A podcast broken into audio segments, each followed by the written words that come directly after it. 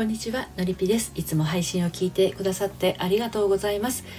お母さんの呪縛が解けずに自由に飛べないさんじゅう代女性が自分の翼で人生を羽ばたけるように恋愛カウンセラーをしたり、大人女子の秘密基地的オンラインサロンを運営したりしています。今日はですね、再婚したい、どうやって出会ったらいいのというテーマでね、お話をしていきたいと思います。あのこのご質問ですね、とても多くいただきます。あの初婚の方からもね、聞かれる質問でもあるんですよ。どうやって出会えばいいの？どこで出会うものなの？どんな風に出会うの？などなどですよね。はい。で、あの離婚経験のある方はこの先もう一歩、あの初婚の方にはない迷い事があったりするんですよ。例えばこういうことです。お付き合いになりそうな時、自分がバツイチだということは最初に伝えておくべきかどうかですね。はい、でそしてこうあの自分はバツイチだけど相手が初婚だったりする場合、相手や相手の親に対して負い目や引け目どうなんだろうっていう問題ですよね。で離婚した後これから再婚を考えている人なら誰もが一度は考えるであろう問題についてね、まあ、今日は紐解いてみたいと思います。私も実際あの子供ふたり連れてよんじゅうの時に離婚をして、でごじゅうさんさいの時にあのはっさい年下の初婚の旦那さんと再婚してますけれども、まさに自分が再婚で相手は初婚っていう状態でしたからね。ということで今日もみっつに分けてお話をしていきたいと思います。ひとつめが恋をするかしないかはあなたの心の自由。ふたつめが新ママだって恋愛していいんだよ。みっつめが誰のために幸せになるのかですね。このみっつについてお話をしていきたいと思います。はい、ひとつめ、恋をするかしないかはあなたの心の自由ですね。まあ再婚したい、どうやって出会ったらいいなと思どうやったらいいのって思ってる方にお伝えをしているわけなんですけれども、あの恋をするかしないかはあなたの心の自由って言ってもですね、あの心に重りがたくさんぶら下がっていると恋をするにもですね、ためらいしか生まれないんですね。でバツイチさんの恋愛はそんなにあの深く考える必要もない普通の恋愛なんですけど、なんかこうどこか構えてしまったりする人が多いのは、あの自分のことをですね、自分で卑下したりとか否定したりしちゃう部分があるからなのかもなって感じることがあります。はい、で私もね、先ほどあのよんじゅっさいで子連れ離婚したっていう話をしてますけど、あの自分自身を否定するわけではないけどね、どこかで結婚に失敗した人みたいな認識を離婚した当時ね、やっぱり持てたように思うんですよ。だからお付き合いする人ができても何となくこう申し訳なさが先に立ったりっていうのもですね、分からなくはないんですね。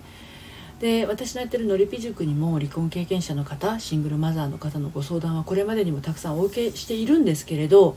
やっぱりどこか遠慮がちというかね、あの自信を喪失した状態の方多いんですよね。うん、でも、まあ、いつも申し上げるのは離婚した旦那さんと新しく出会う彼は別の人ですよっていうことなんですよ。でこれってつまり前の結婚のことって次の恋愛に参考になるようでいて、あんまりっていうかもうほとんど参考にならなかったりもするっていうことでもあるんですね。で逆に前の結婚での失敗と思っている部分にフォーカスしすぎていると、同じような相手と出会って同じような苦労をしてしまったりしますから、あのちょっと注意が必要なんですね。で離婚してその後に恋をするかしないかっていうのは、あのあなたの心の自由度によります。あの自分が自分を縛りつけていると、当然のことながらいいなとか好きだなと思ってもなかなか一歩を踏み出せないですよね。でまああのその理由となるものがね、あの大体まあどうせ私なんてっていうような自己否定だったりするんですけど、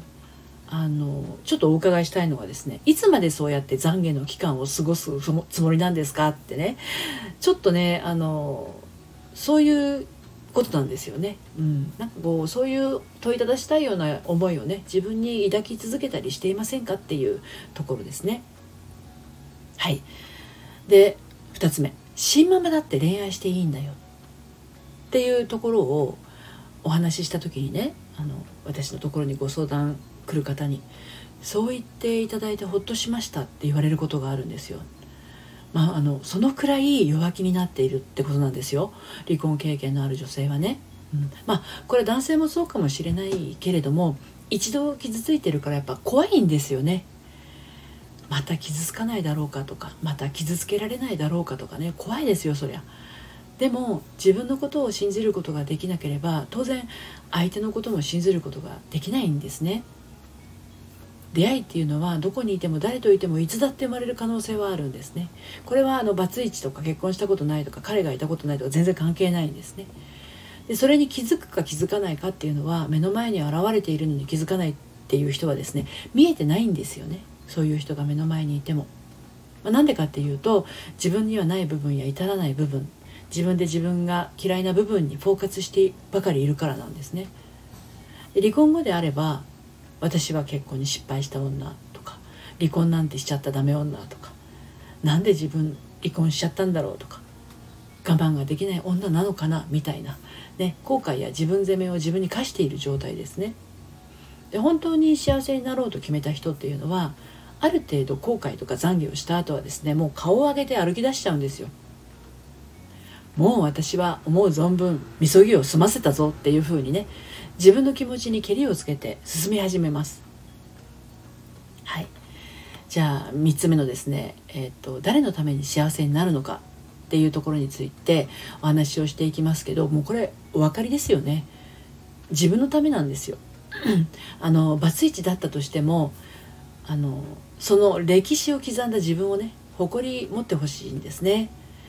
だから新しく出会った彼にも、私一度離婚してるんですよねってもうさらっと伝えてしまいましょう。そして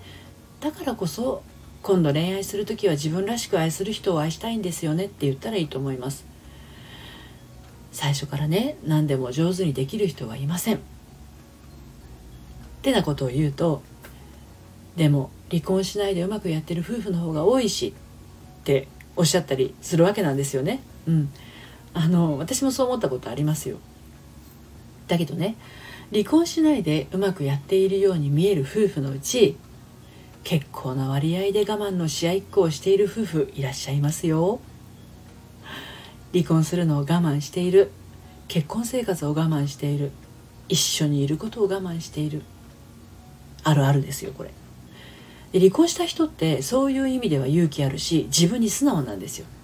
我慢できない、もう耐えられないっていうね、自分の嫌なものや苦手なものが分かってるんですよね。だとしたらこれからはそれを選ばなければいいっていうことです。自分が好きなもの、心地よいもの、快適なものを選んでいけばいいっていうだけの話なんですね。新しい道とか新しい選択肢を選びたくても選べない人がいる中で、あなたは選ぶことができた、神様がくれたチャンスっていうことでしょうね。ぜひ生かしてください。はい、ということで今日は再婚したい、どうやって出会ったらいいのっていうねテーマでお話をしてまいりました。で、この内容を聞いてみてちょっとピンとこないとかね、もう一回あの聞いてみたいっていう方もいらっしゃるかもしれないけれども、この内容についてはですね、あの私の公式サイトのコラムでもですね、読むセラピーとして綴っていますので、あの読んでみたいあなたは概要欄にリンク貼ってますので、えー、そちらから読んでみてください。そして、まあ、同じような仲間が欲しいなとか、一人たちなかなか進めないなというあなたは、えー、さんじゅう代からの大人女子向けの秘密基地、心の遊び、遊び場オンラインサロンに遊びに来ませんか。